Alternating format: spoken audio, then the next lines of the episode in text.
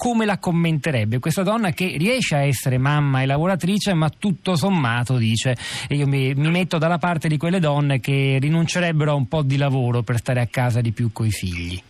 Beh, eh, appunto era importante questa sottolineatura, cioè questa donna questa mamma rivendicava eh, il piacere, non solo il dovere del tempo con i figli, eh, del, che la conciliazione non deve essere soltanto io lo metto lì e lo riprendo quando ho finito di lavorare, ma richiede anche un po' dei tempi che cambiano eh, durante, man mano che il figlio cresce, ma che devono essere in qualche modo anche rispettati, non solo per le madri ma anche per i padri. Questa è la questione, che eh, il tempo con i figli non deve riguardare soltanto le madri, ma deve riguardare molto anche i padri.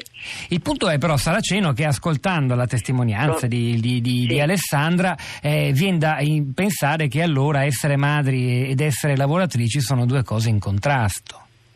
Non sono, non so, non so oppure esagero.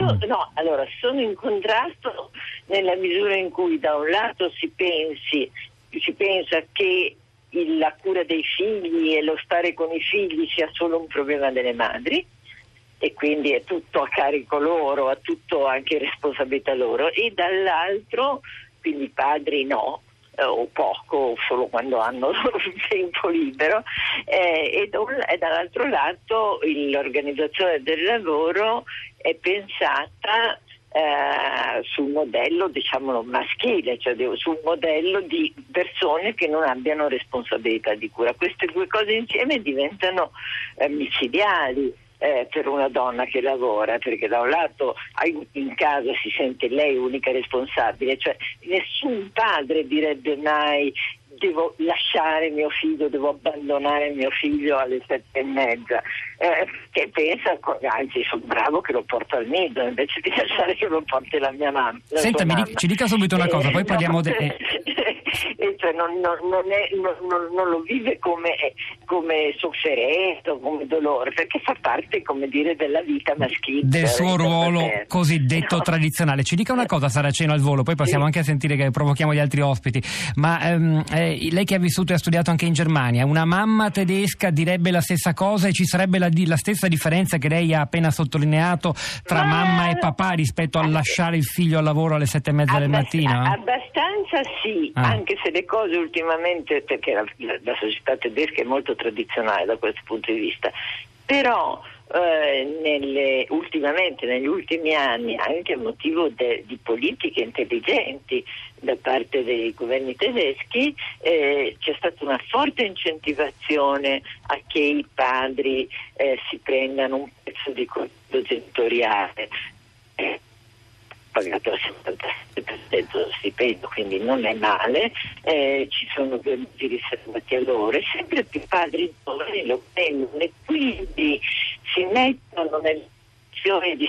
E addirittura quando i padri sono così coraggiosi emancipati dal dedicarsi anche loro ai figli, non solo non trovano una, un aiuto al lavoro, ma addirittura in alcuni casi vengono stigmatizzati dai colleghi e addirittura, dice Naldini, penalizzati in termini di avanzamento di carriera.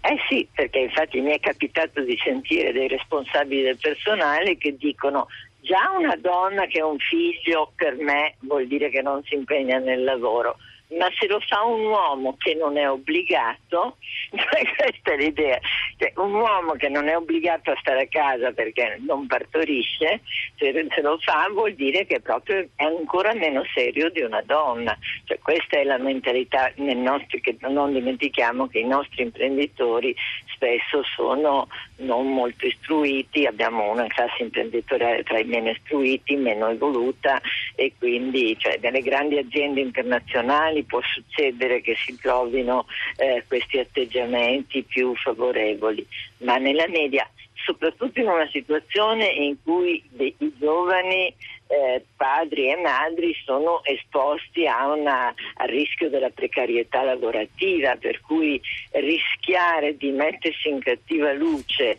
eh, in questo modello culturale dei datori di lavoro è troppo elevato e quindi molti rinunciano.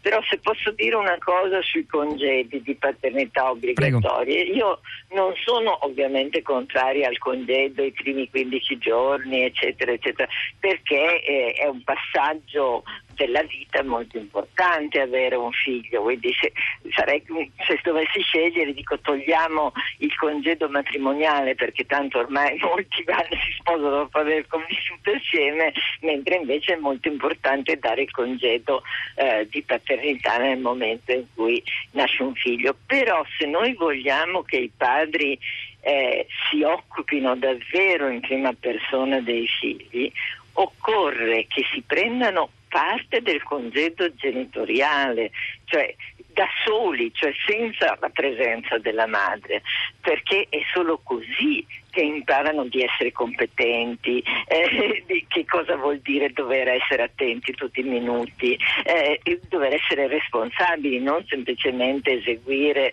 eh, dire, eh, collaborare ma non essere responsabili. Ma lì si tratta appunto di scalfire